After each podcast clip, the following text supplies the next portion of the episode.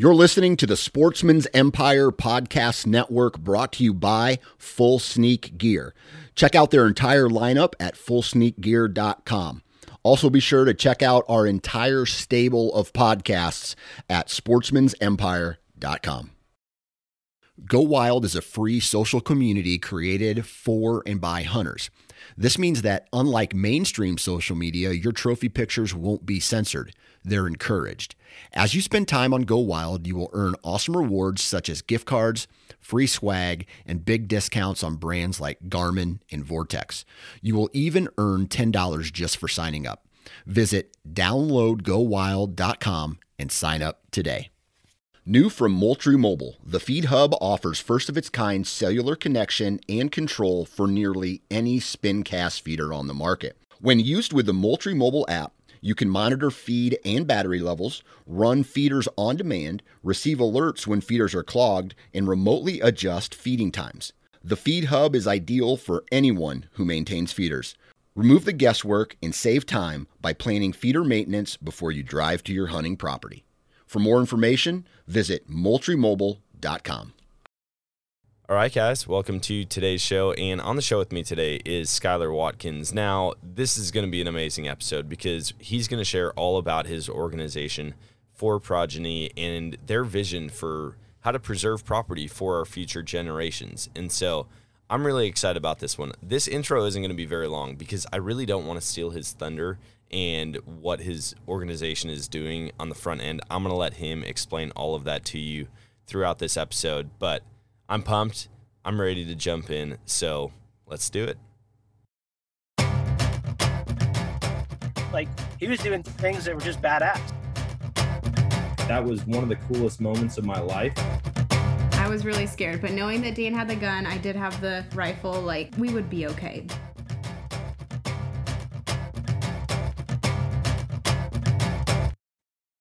Right, guys, welcome to today's show. And joining me on the show today is Skylar Watkins. Now, we we met online, but he has some really cool and really interesting ways to kind of combat the loss of our public lands and get hunters more engaged in the preservation of hunting property for us and future generations. And so I'm really excited about this conversation. I'm looking forward to hearing all that Skylar has been up to and what he has in store for the future. So, Skylar, thanks for hopping on with me. Heck yeah, man! It's a it's an honor to be here. I'm I'm excited to talk about it. So I don't want to I don't want to give too much away on my end. I want to let you be able to do that because you've been you've been working towards some pretty incredible things. And so at the front end of this show, why don't you share with the listeners what you guys are doing uh, with the Wild U as well as with For Progeny?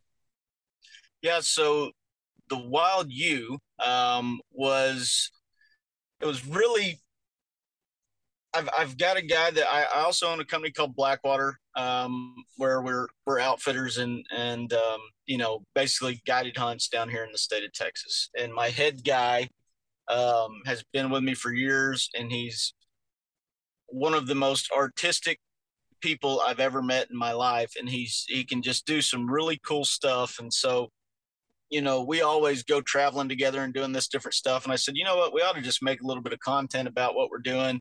And so we tried to with the Wild U uh, figure out a way that um, you know it could be the outdoors could be more inclusive and not from a standpoint of like hunter recruitment or angler recruitment, but just for a standpoint of um, in dealing with as many clients as we deal with on a hunting basis, um, a lot of times you see that that in general, um, and I'm not going to make a blanket statement and say everybody's like this, but in general, a lot of your, you know, blue collar hunting community um, can can get to the point, and I think we see this a lot of times in social media, can get to the point where we get pretty argumentative you know, where that buck needed another year, or you're doing this wrong, or my way is the only way to do this. And so, for somebody that's interested that may not fit that regular blue collar bill, um, sometimes instead of, you know,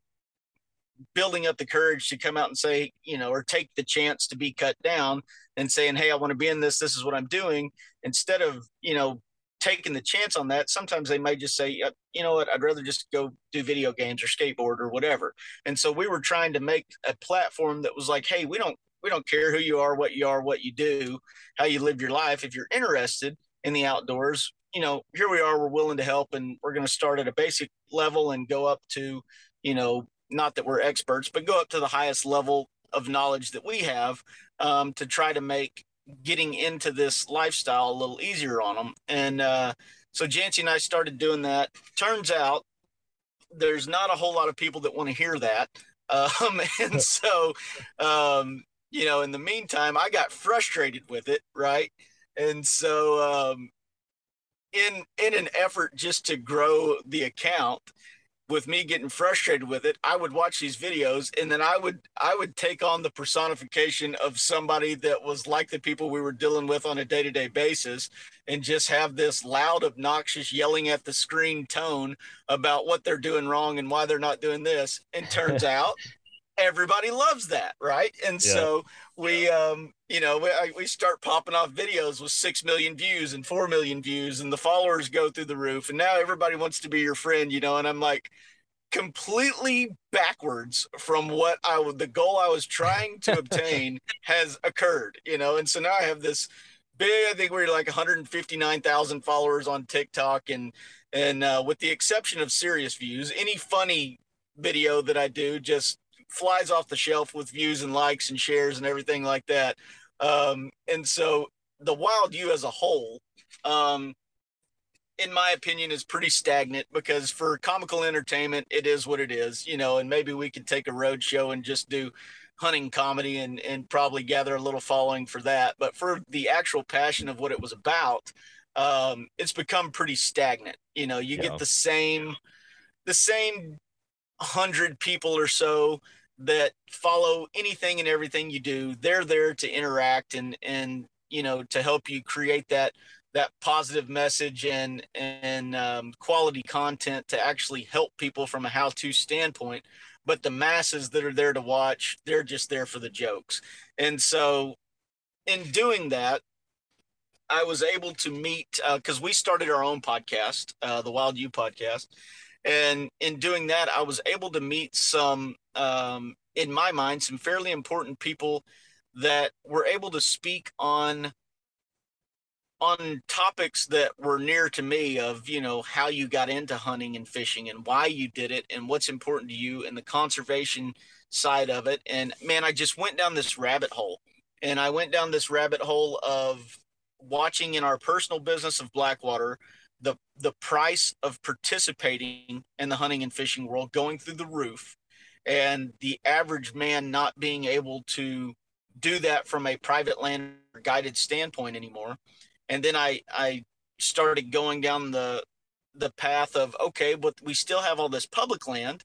And how does this work? Because i live in texas where we have an extremely limited amount of public land and the land we do have that you have to draw on has the worst odds out of anything you've ever seen in your life. And so you know i wasn't familiar with that other than going and doing some over the counter stuff with buddies in Colorado and stuff like that.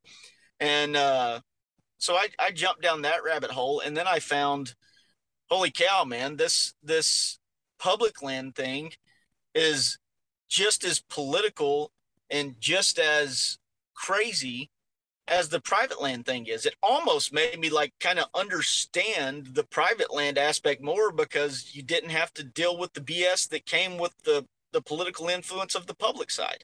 Yeah. Um, and so when I started getting into that, I was like, okay, well, what's the what's the fours and the against, you know, and and um, read every book about Teddy Roosevelt that that has ever been written. You know, I I took a deep dive into uh, the MeatEater campaign, and I, I don't agree with everything that that the MeatEater campaign says or does, but there is some stuff that they've written. There's some stuff that that Rinella has written that uh, it are wonderful pieces of literature um, that really help. I took a deep dive into into mountain men and and um, you know Clay Newcomb's stuff and the history of of where we are and why we're here.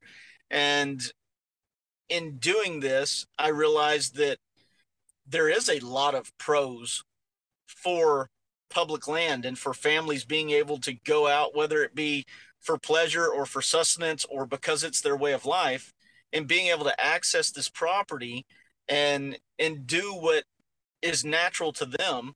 Um, however, we have huge movements from anti-hunting organizations that are extremely detrimental um, to our way of life. We have this political influence that I, I call it pocket padding. Um, and we actually have somebody that's that's heavily involved with For Progeny now, uh, which is the name of our our nonprofit organization. But we have somebody that's heavily involved that I met, kind of like I met you. I met him on on TikTok, and we met due to a disagreement. We were arguing about stuff, and my point was that really and truthfully, in this public land game, money still wins. You know, from these governmental entities and um, he and I argued about that. And the more we looked into it, the more, not that he came completely to my side, but the more he said, okay, I realize your point because this, this pocket padding that goes on, um, and I'm not going to say it's, it's a conspiracy or corruption as a whole, but there are a lot of individuals that we vote to put in place, um, you know, as constituents that we vote to put in place that, we feel are going to have our best best interests at heart. And then these lobbying groups come in and somehow our interest is put to the wayside and a different group's interest gets put to the forefront. And later on you find out that you know that life might be a little better financially for these politicians. And um, and so that's disturbing. And so that was two of the three. And then the third one I found out about because I was under the influence, um, not knowing much about public land. I was under the influence for years that that public lands weren't sold off. You know, that was something that that was given to us. Um, you know, we set aside as a government, everybody voted on it. The government set aside these wonderful lands, and that would always remain in the people. You know, the North American um, model of of conservation and then i find out that no that's not necessarily true. You know if a if a governor or a governmental entity sees fit that this land is not being used and and is being devalued or whatever they do have the ability to sell that off to um, private individuals or to corporations. And a lot of times um, it's done so I don't want to say behind closed doors, but for guys like me and you, the average person, it's definitely behind closed doors because we don't know where to go find these auctions. We don't know how to put our bids in, and there's no real documentation out there or an easy path for you and I to go, hey, let's go out there and, and acquire that. You know, most of it is done in a manner that's kind of difficult for the average person to go see and pretty easy if you've got a little bug in your ear um, to tell you, hey, this this property is about to come up if you guys want to get in on this, you know. Yeah, and, and so that was. I feel like they're that was not disturbing. oh, I could I could totally imagine discovering that is gonna is gonna rub you the wrong way. But yeah, it's it's interesting to see how they go about doing it, you know, because nobody, no mayor, governor, senator is gonna go in front of everybody and be like, Hey, you guys know that amazing hiking trail that everybody loves going on with the waterfall and the cool views yeah we're going to sell that to you know such and such company or individual like obviously right. in order to save face they do it in a secretive way but just the fact that they have the ability to transfer you know federal lands to state lands in order to sell them off to other people like there's certain things that are that i feel like as the American people should not be it, it, should be off the table. Like it should never be able right. to disappear. And there's I feel like there's very limited. I don't know the exact number of acres, but I know there are protected places that they cannot sell. But as a whole, a lot of the public lands that we know as public and that we love to travel to and visit can through loopholes and back doors be sold off. And so I get where you're coming yeah. I was looking at a uh, situation that was brought up by uh, Robbie Kroger at Blood Origins about a 6,000 acre piece of property called the Black Prairie WMA in Mississippi. And their, their representative in that area came out and said publicly, which thank the Lord he did say publicly, because if he would have held it privately and done it, it would have probably gone through. But he came out and said publicly, um, you know, this this property is is not accessed enough. There's buildings on here that aren't being used. This is 6,000 acres in our district that we're receiving zero tax dollars on. We need to sell this property to a private investor and allow taxes to be paid on this property. And and you're sitting there thinking like, okay, and I, I watched that very thoroughly and it, it, it ended up getting shot down because probably because he opened his mouth about it, you know. Um, but I I I took that to heart and I was like, I wonder if that happens in Texas with our limited land. And so I looked, I, you know, trying to find information in, in today's day and age where you can find information about freaking anything, trying to find information about the purchasing of, let's say, BLM land or state land is extremely difficult. But I did find out, like in my state, they do sell the land and you can where they have they have an actual auction page right and on the auction page, they'll put up stuff like, you know, some houses or buildings or whatever, and then they'll have, you know, vehicles or machinery that they've used. And you can you can bid on any of those right there on the auction. But when it comes to actual raw land acreage, you have to go find your your state office, go to that place physically, and ask to obtain a copy of the properties they're wanting to sell. And then you have to find the dates they're going to do those auctions or make your bid on it, you know, silent bid or whatever. And I'm like, this is this is extremely difficult. And there's no way you can tell me that there's a reason to do that when you've listed all this other stuff that I could do it online from, you know. So to me it feels like, well, that's kind of hidden, you know. Yeah. Yeah, that's but uh, it's just it's difficult navigating it all and like you said, when it's when the information isn't out there in the open for everybody to see, like how do you go about figuring out what the true problem is without hearing it from somebody else? How do you do the research to actually know like how can we go about protecting this? How can we access it? How can we get the land back into public and keep it from ever being privatized or sold off? Um, it's it's a an interesting thing to navigate, but I feel like I mean, even with TikTok and Instagram and all these social platforms, podcasting, uh, it's a cool way to get information out about it all.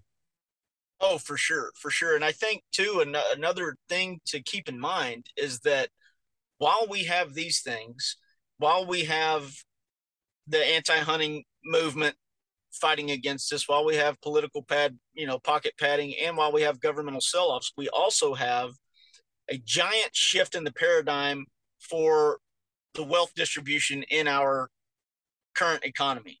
Um, and by that, I'm meaning, you know, the, the extremely wealthy are getting more and more wealthy and the middle class is and, and the impoverished is kind of going down. And so what you see is people now that uh, you've got land prices going through the roof, and you have a certain classification of people, usually larger corporations or extremely wealthy people, and they're not all bad people. I'm not saying that. I don't want to say that at all. But what I am saying is they have the ability to go out to some of these rural areas that are undeveloped and purchase large tracts of land to develop into whatever water parks or condominiums or apartment complexes or whatever it is. And once that's done, that land is no longer until we have a apocalyptic apocalyptic event. That land is no longer going to be turned back into a wildlife conservation sanctuary. It will always remain concrete, you know. And so that's another that's another scary situation that's going on right in front of our face, you know. And so it's really it's it's kind of disturbing to me and that was kind of the the ideology behind for progeny. When we started you know and not to jump ahead but when we started looking into it my initial thought was okay these individuals these corporations they have more money than any one of us individually. But communally as a group we can play in their atmosphere. Um, the question is will we you know? Yeah yeah, and to get everybody on board with that and be like, hey, for a couple bucks a month, I mean, we could make a serious difference. Obviously, it takes a lot of people a couple bucks a month, but it's something that everybody can handle. And really, now the biggest obstacle is just getting the word out about it. And so, in looking at in looking at you know the potential of getting a certain percentage of the hunting organization together all all pitching in a little bit or what they can to purchase some of these lands what what is the goal from there? Uh is it is it to keep to purchase them privately but then give them access to the normal public? Or is there a governmental organization that once they go public they can never be reverted to private? So the way we've done it is in setting it up with this with the nonprofit. Um, you have to have and let me tell you this i've i've owned and started multiple companies in my lifetime. I've never done a nonprofit. So this was an entirely new situation for me and it is a lot of stinking work to get the paperwork to do this. Is crazy. But you have these things called bylaws and you have to put um, all your stuff in there. And when you when you go to get your tax exemption status so that people can donate and get you know deductible tax credit for that. Um, you have to list exactly what you're going to do with with the money and how your organization's set up and how you're going to receive it and what you know the whole nine yards. And um, in this process, we've put in there that once the land is purchased by for progeny, it can never again be sold off for private ownership. And if for progeny is to go belly up at some point or you know my days are obviously limited um, just as a human. So I die and somebody decides they're not going to take it over and keep it going. Those lands would either have to be turned back into governmental public land or they would have to go to a like minded nonprofit to be used in the same manner.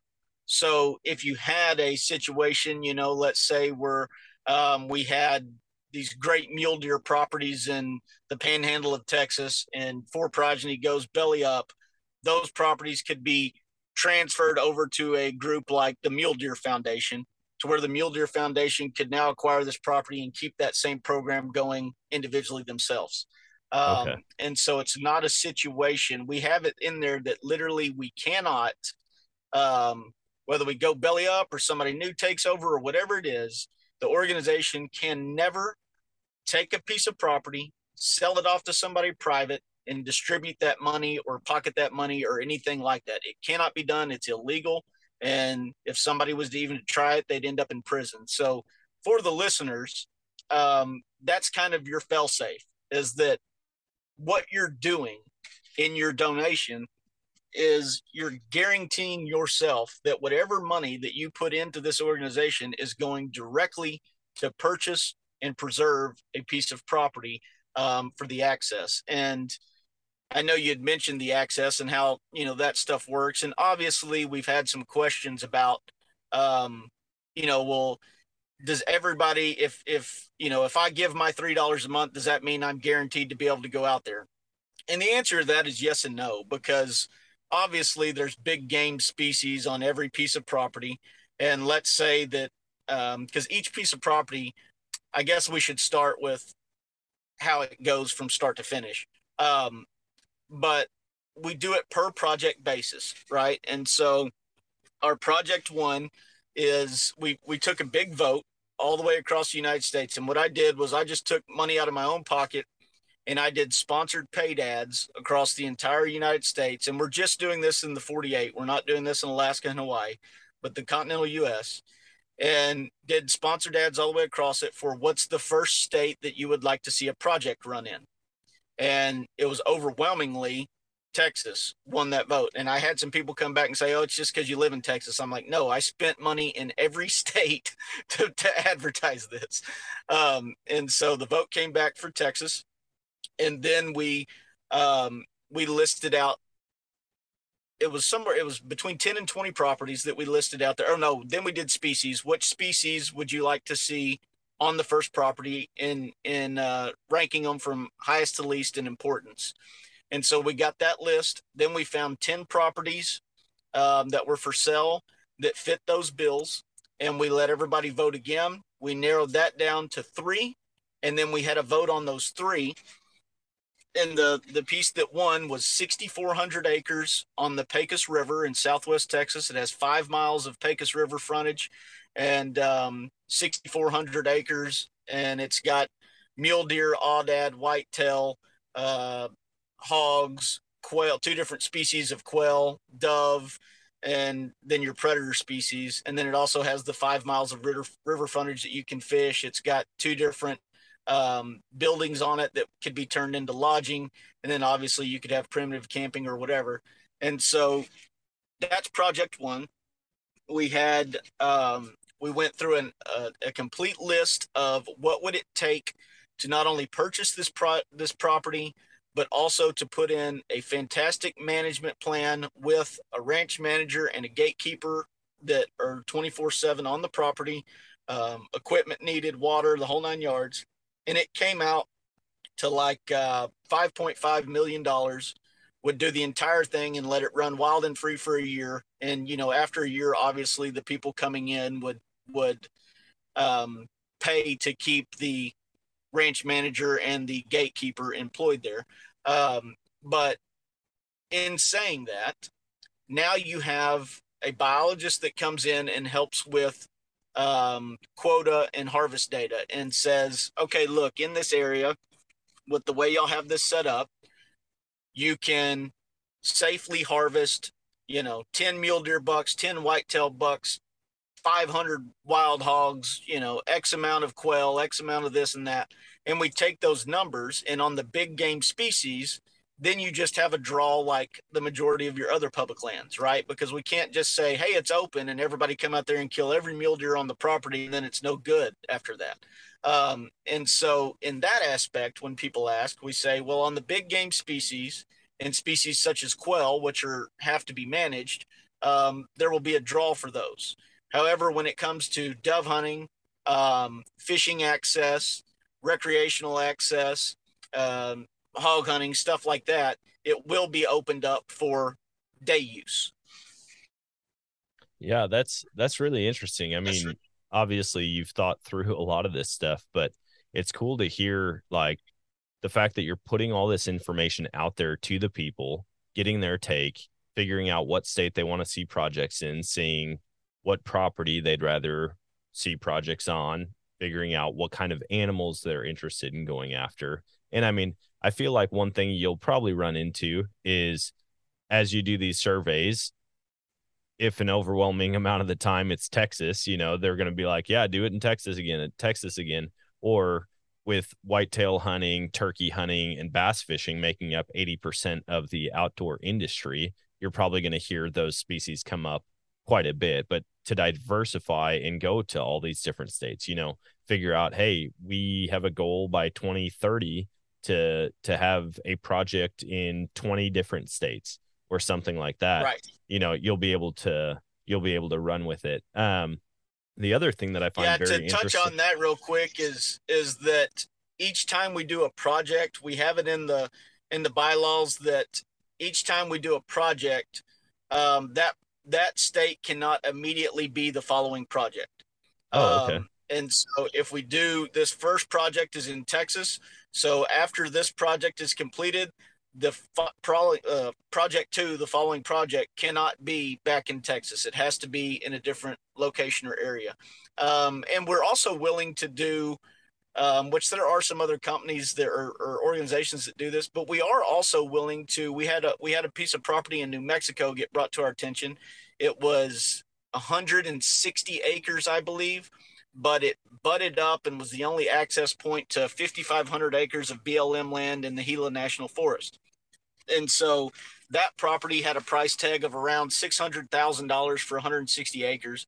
And we, we looked long and hard on that project. It, it ultimately did not get voted number one, but had it been voted number one, what we would have done in that instance was take that 160 acres and, and set it up in a manner that, you know, if you, Dan, draws a tag to go in that area, you can now come in, access this facility, um, which we would have put in lodging, bunk type lodging or whatever as a, you know, as a base camp, um, cleaning facilities, showers, you know, restrooms, stuff like that, RV hookups. And then you have access to go to that point, and from that point, now you can enter that 5,500 acres that you would not have been able to enter previously.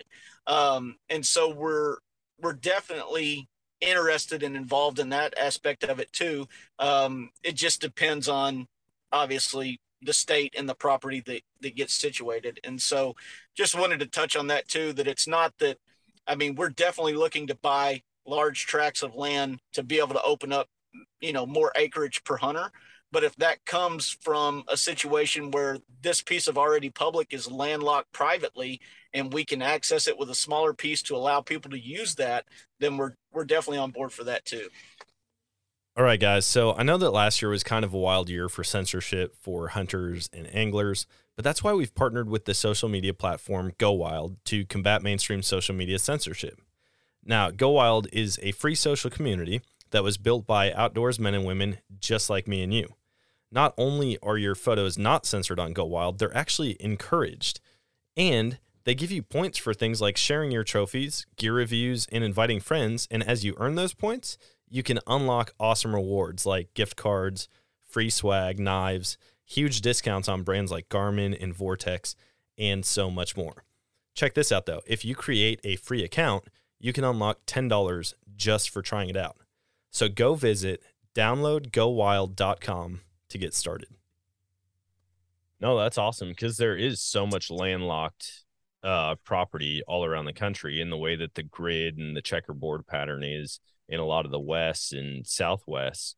Uh, it makes it difficult. And I know there's other organizations that are doing that, buying property just so that we actually can access our public land. But obviously, like you guys of the same mind could potentially work together. And it's like, hey, you know, one of us on our own can't can't purchase this or it's not going to work out but the two organizations come together they could buy that 160 acres and give access to 5500 acres with a much smaller purchase right. so uh, it's really cool to hear that and i think i think you guys are going to have a lot of cool support as this continues to develop and grow because even even looking at different management opportunities or studies instead of having to pay biologists or pay uh, ranch managers or things like that if if it is close to a big community or a, a college town and you can start getting students involved and they can come out there biology students or wildlife management students uh, to come out there and help out i think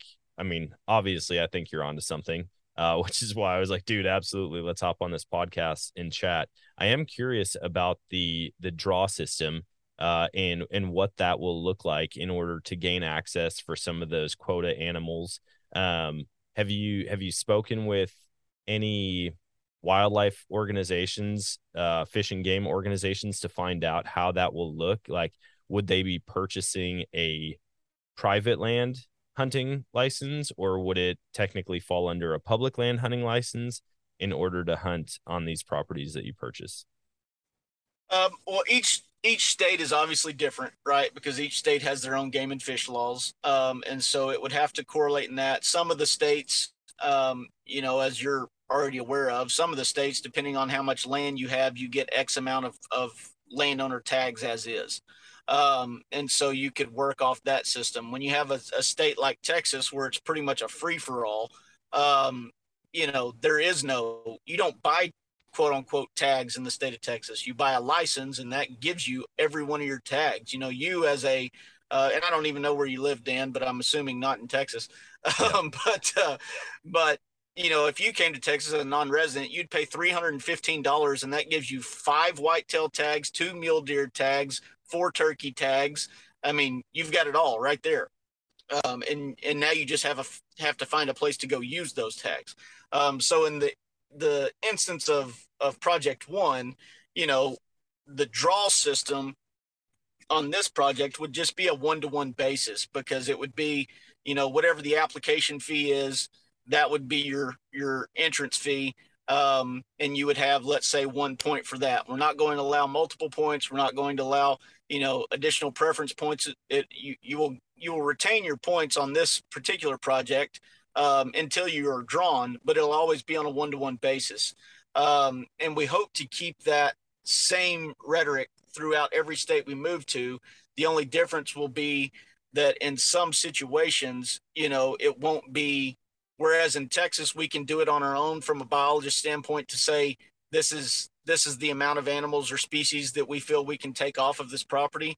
If we went to let's say New Mexico and own this property, uh, you know, privately, and we're going to allow public access, it could be a situation where the state of New Mexico told us, okay, well, you get eight landowner elk tags on this place. Well, in that case, that's how we would determine how many elk we were going to take off the place.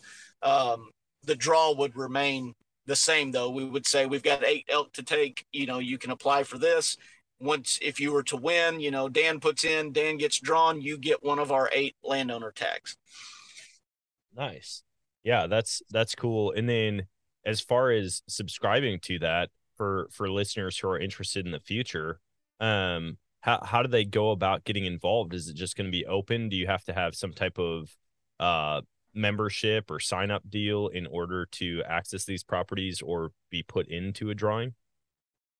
No, that's the that's kind of the cool thing is that in you know in respect to this being a a play on adding more acreage per hunter across the United States for public access. This is also a um, a big play in I'm um, trying. I guess the word would be social capital, and um, you know, the demographics of the way we represent ourselves as outdoorsmen. Because with it being a nonprofit, I cannot, I cannot force you to purchase something to give you access or grant you access to the ability to use this. Okay. Right, because I'm opening it up. Um, however, um, I mean, you, you, there are certain instances, right, where like if you want to apply, sure, you're going to have to pay whatever it is, three dollars, five dollars for your application fee because we can charge that because I have to have an actual human person there processing all that, right? So that's an actual job, and not a not a quote unquote chance to win or anything like that. You're not paying for a chance to win. You're paying for you know Susie to file your paperwork. Um, but in funding this situation, we do have levels, you know, on the website right now. If you go to 4progeny.org, you can see on the donate button that we have a, a $3, a $10, a $25, and a $95. And those are all per month deals. And that's you as an American outdoorsman saying, I like this concept. This is a good idea. I want to do my part to increase the amount of acres per, per outdoorsman in the United States. That doesn't give you a better chance of getting drawn. And it's not required for you to do that to apply for one of the hunts. Um, and so that's kind of, you know, it's kind of a, it's a study in where our heart's at too, you know, yeah. because you are going to have, you are going to have people that, that go, well, you know what, I'll just wait till I get some property and then I'll apply. And that's fine. If that's your mindset, that's fine. I will, t- I will tell you from personal experience and from seeing this in the first few days, you know, because we've only been launched for five days now, I think. Um, so, in seeing this in personal experience, there is a lot of that. There is a lot of people that go, well, show me something first and then I'll do it. And I can tell you just from being involved in these types of situations in the past that it takes a long time if that's the mindset. If yeah. our mindset is here's an organization that's set up they're legally obligated to do what they say. And therefore, I believe in this and I'm going to jump in and participate because I want to see this go and I want to see it get bigger and I want to see it grow faster. Well, now we're we'll, we'll knock it out of the park. But if the theory is I'm going to wait for everybody else to test the waters before I jump in, it will be a slow process. Yeah. Yeah, I mean, at some point there's a level of faith that you have to have in everything that you do. I mean, it's the same thing with well-established organizations, you know. There's going to be things that might pop up that you're like, "Yeah, I don't know about that," but uh you look at you look at the NWTF or the Rocky Mountain Elk Foundation, Backcountry Hunters and Anglers, National Deer Alliance, like there's so many different organizations that have a branch of the organization that deals with some type of public land issues, but they all took faith to start up, right? Like none of them were just like, oh, hey, yeah, we're gonna prove this, and then everybody can jump on board. It at some point yeah, somebody think... had to buy into it, or somebody had to front the money at the beginning. And so for people to to jump into this, to be able to be a part of something that's unique, it's different than the other organizations that are out there. Um, I feel like it's it seems like a great organization to get involved in, especially because of the way you guys are dealing with the issue, the way that uh, you know, you might have technically NGO lands that are open to the public that people can have a better success rate potentially of drawing on than if they were to just go and draw an elk tag in New Mexico um, or to give them access to 5,500 acres, you know, three bucks a month. And all of a sudden you can open up a huge chunk of public land to so many people. Yeah, for sure. And I think um, one thing that I really wanted to do to to kind of set us apart, or to you know, because anything you do, if you're not going to be different, there's no reason to do it, right? If there if it's already out there, unless you are kind of narcissistic and can just and think to yourself, I'm just better than that other group, and I'm going to do it better. Um, but anything out there normally to start something new, there has to be a need for it. You have to set yourself apart or be a little bit different. And so in this, my theory was is that there are a ton of great nonprofit organizations out there that support hunting and fishing and work their tails off to fight against those three main anti-hunting legislation, uh, political pocket padding, and and governmental sell-offs. There are there are a plethora of organizations out there that do a fantastic job in fighting that. And when you look into them, like you said, they all have divisions, right? You got divisions that work in public land. You got divisions that that are trying to help with lobbyists or whatever it is. Um, you've got big shows that that they put on around the country, or you have these big meet and greets and all this different kind of stuff. And so I'm not going to say that you couldn't find it out, but I'm going to say that there are a lot of organizations that I donate to monthly that when I send my $10 a month in for that organization, I don't 100% know where that $10 is going. I know for a fact that it's it's going to hopefully better me and my my heritage of hunting and fishing, but I don't know down to a T where every dollar of my $10 went. And so when doing this, I, I said, look, here's what we're going to do. We're going to make purchasing additional acreage per hunter the only thing that we do so that when Johnny in Tennessee gives us $3 this month, he knows that those $3 went to purchase an acre somewhere or a portion of an acre somewhere. And there is no questioning about it. Sure, you're going to have, like we talked about, you're going to have employees and you're going to have clerical cost or whatever that is. That that happens no matter what. But your money is going to do nothing but purchase acreage for you in your future to access for hunting and fishing and recreation opportunity. And I think that was that was pretty cool for me because I thought to myself, you know, if somebody came to me and I wrote this in an article not long ago and and you know was trying to, you know how it gets when you you do your podcast or videos or whatever, sometimes you have to convince yourself of what you're doing is the right thing to do, you know? and uh and so I was talking to myself about it and I said, you know, if somebody came to me and said, I've got this organization and I need you to donate whatever, a hundred dollars to it. And here's what we do. And they listed 15 different things. I would have to, you know, consciously, I would have to stop and think, do I agree with all 15 of these things? And does my money make a difference in all 15 of these things split up, diversified? But if a if a young man or a woman came and knocked on my door and goes, "Hey, Mr. Watkins, there's 200 acres down the road from you right here, and it's covered up in pheasant and quail. And we want to buy this land so that people in this community can access it and hunt it. And we need a hundred dollars from you. And I go, what else are you going to do with the money? And they go, nothing. We're, we're every dollar we get's going to buy that piece of property. I'm pulling out my wallet because I know exactly where it's going and I believe in that. You know, yeah. um, there's not I don't I don't have to think about that. I go, okay, they told me what they're doing and they're doing it and here you go, you know. And so we wanted to make it as easy as possible to understand. Um, and you know as well as I do, you're not we're not going to make everybody happy with that. Somebody's always going to have something to disagree with about how we're doing it.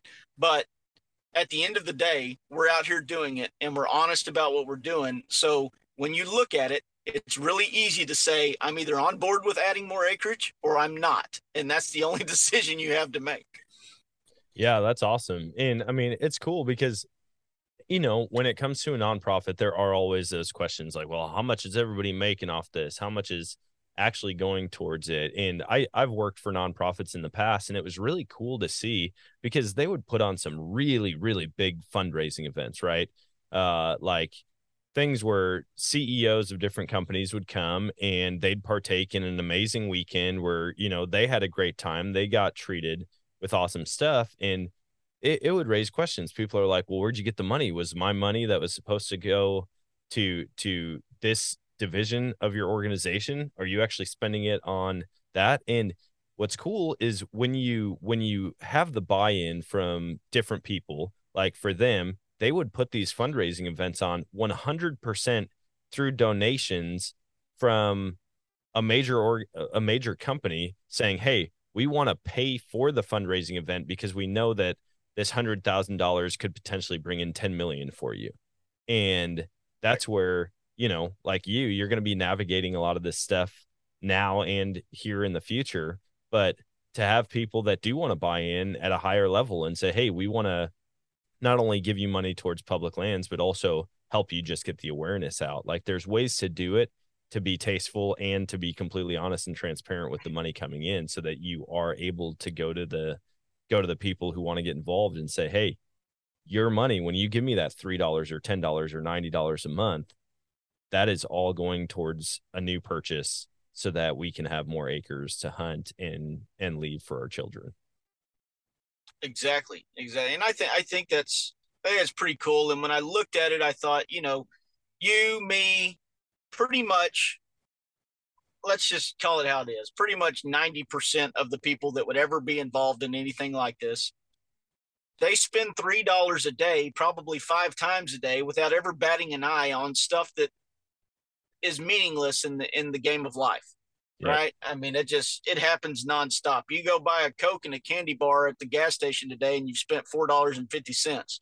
You know, so you're it, it, it can't we can't say that it's the money that is the issue, and that's I've always been a real black and white you know straight shooting and and I get in trouble for it a lot of times because I'm I'm pretty harsh about it but I don't like beating around the bush on stuff and so I think it's just a waste of time and we ain't got a lot of time here you know and so my my thing is that we do have a lot of um, a lot of complaints about overcrowding in public hunting areas, about um, you know, too the the access is too limited, bottlenecking, all this different stuff. There's just not it's it costs too much. There's nowhere to go.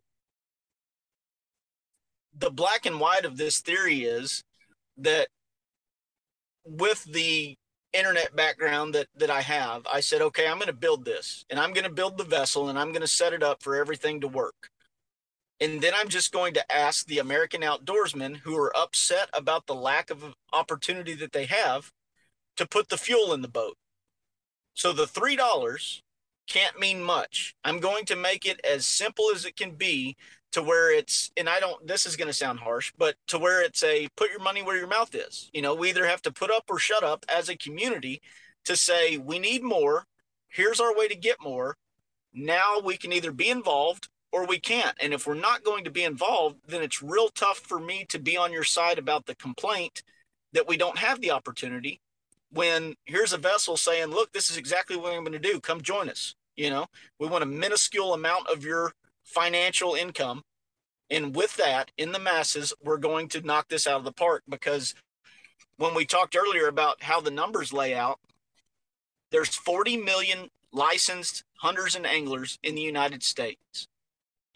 If 5% of those people gave $3, we would fund Project One today. It would be done today.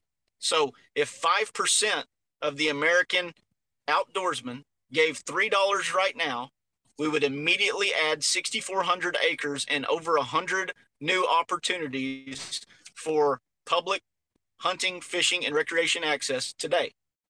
When you go and tell somebody that individually, they're like, well, I'm in, you know, but getting yeah. that word out to the masses, that's a difficult situation. And that's why we need people like you, you know what I mean? People that have this following that can go, "Hey guys, just just take a look at this. I'm not going to tell you to do it. I'm not going to try to force you to do it, but in the complaint that we have, here's a solution."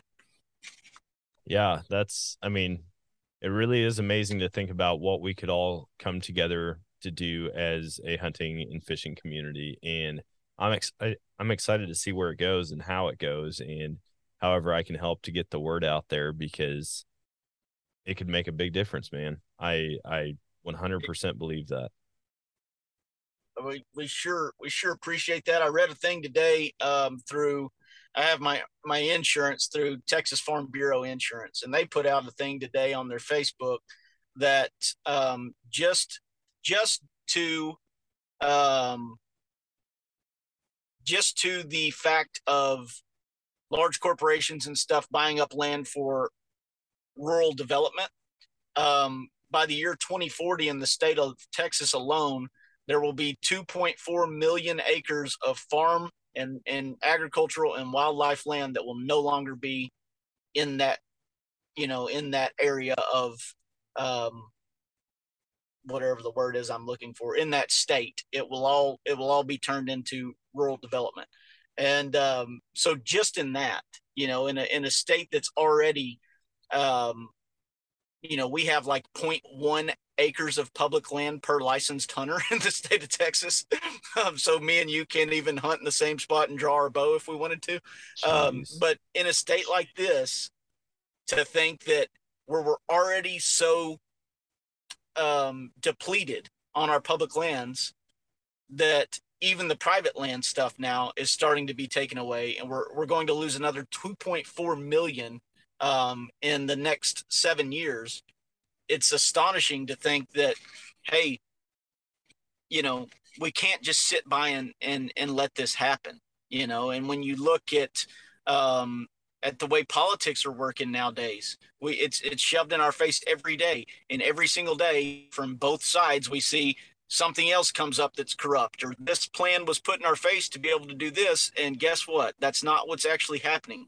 And so i think that um, i think that most of us could agree that the american outdoorsman is the best steward of america's wildlife that we are the most um, indebted to the wildlife and and we put more time and effort and money into protecting these species in these lands than any other group does and therefore i think that we are the right people to be able to manage these lands and to preserve these lands and conserve these lands for our future generations and so i'm not saying and i don't want anybody to take this the wrong way i'm not saying that our current public lands are wrong I'm not saying that our current public lands need to go away. I think they're beautiful and it's something that I'm extremely passionate about.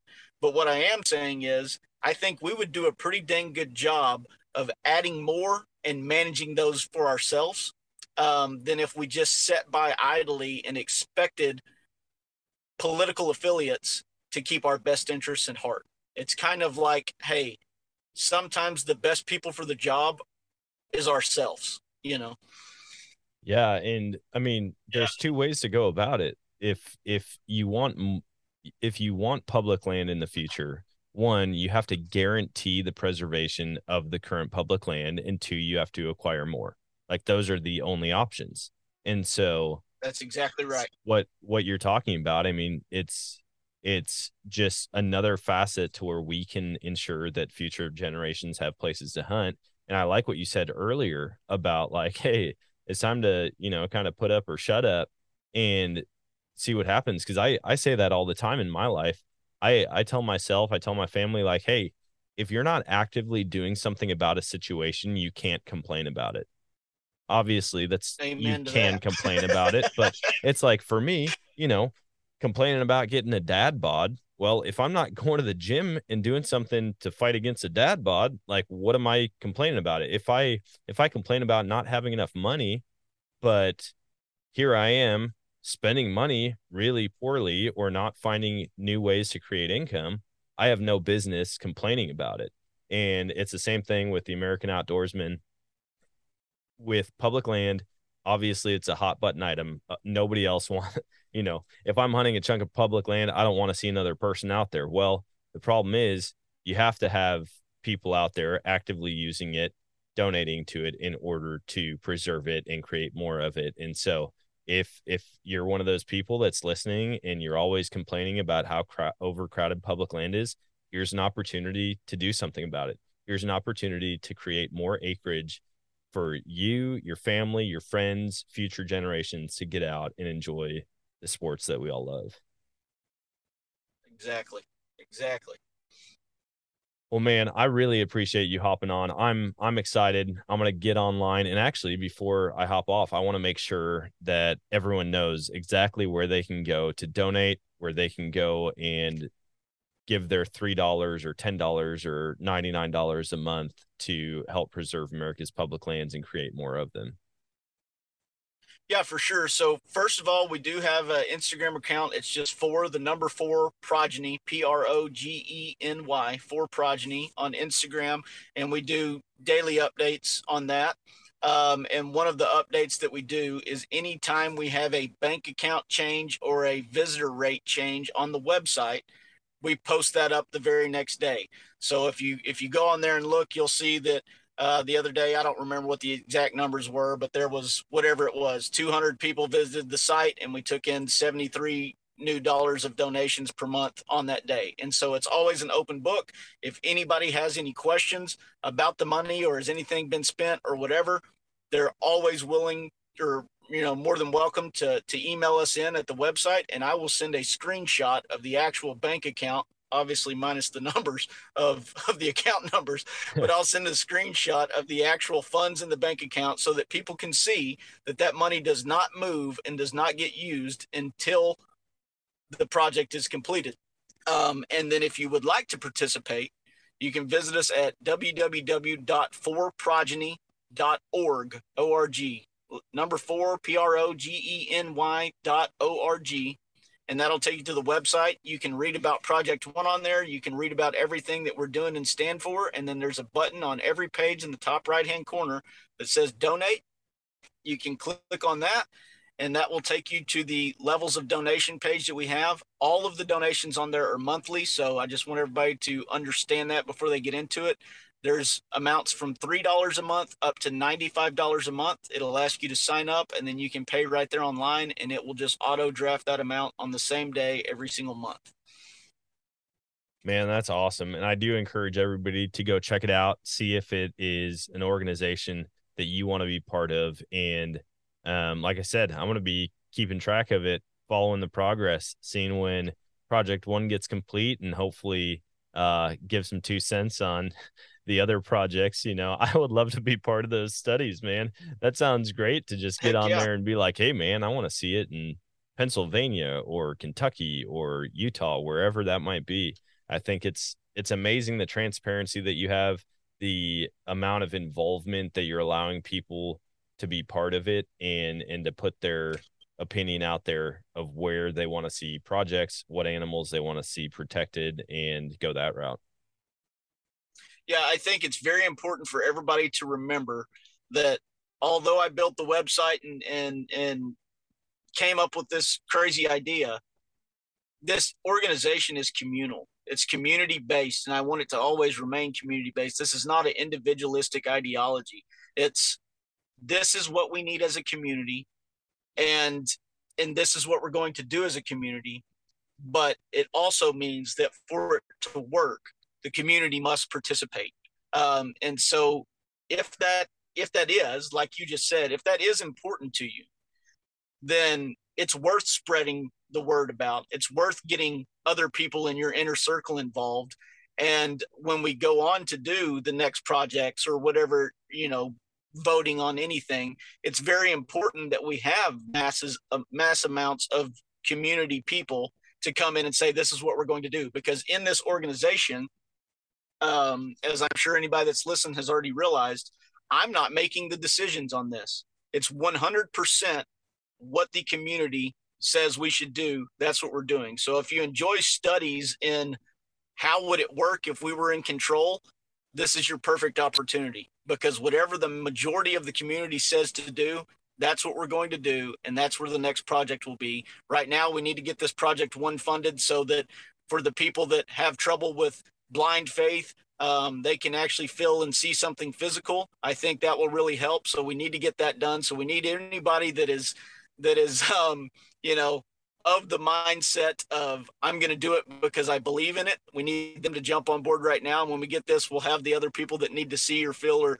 you know, hear something prior to be able to jump in. But once that happens, I think people will realize really quickly that this isn't a one man show.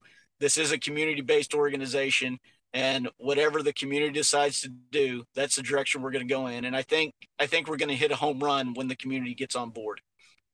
Absolutely, man. I I'm looking forward to it and I'm hoping I've got a new goal. I want to come down and hunt on one of these properties or travel out to wherever one of these properties is and do a podcast one day after listening to this back and and then being able to actually go and experience one of these properties even if it's just going on a hike or getting getting the line wet uh, to actually see this firsthand for myself and do to do an episode there. I think that would be pretty sweet. Uh, I'm 100% in on it, man.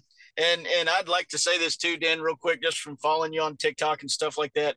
I think it's uh um and I I hate being patted on the back, and so I don't want to put you in a weird spot, but I I do think it's fantastic um what you've done, and I just I just follow you on TikTok, and I've listened to a few of your podcasts, but I do think it's fantastic uh, what you've done um, and and having your wife there and and having a couple that has decided that something was important to to y'all and you you stepped out and you took a chance and, and you're doing it in a family atmosphere and a clean atmosphere and for that I commend you man. I think that's that, I think that's very cool and I I think we really need a lot more of that in society.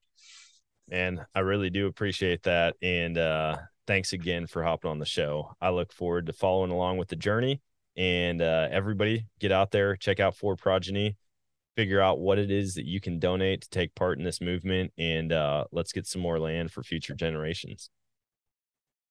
Thanks, buddy.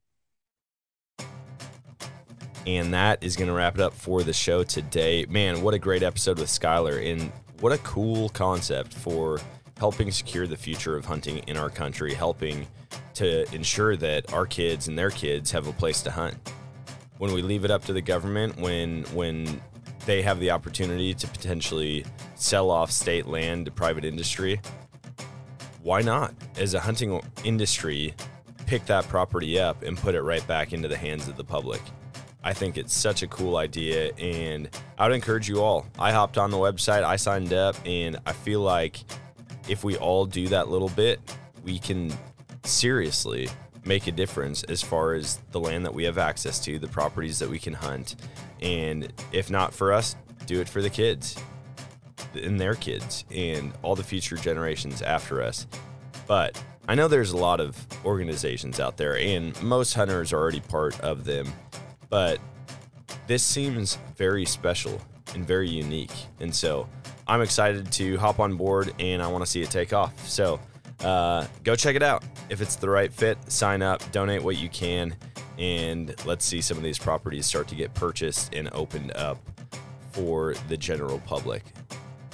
That's all I got for you today, though. I'm about to head out west. I'm super excited about it, and uh, lots to come in the near future. So hopefully, I can meet up with Skylar at some point. I can't wait. I really do want to eventually do a podcast after hunting on one of these public properties or one of these privately bought properties turned back to the hands of the public. So until next time, guys, always choose adventure and God bless.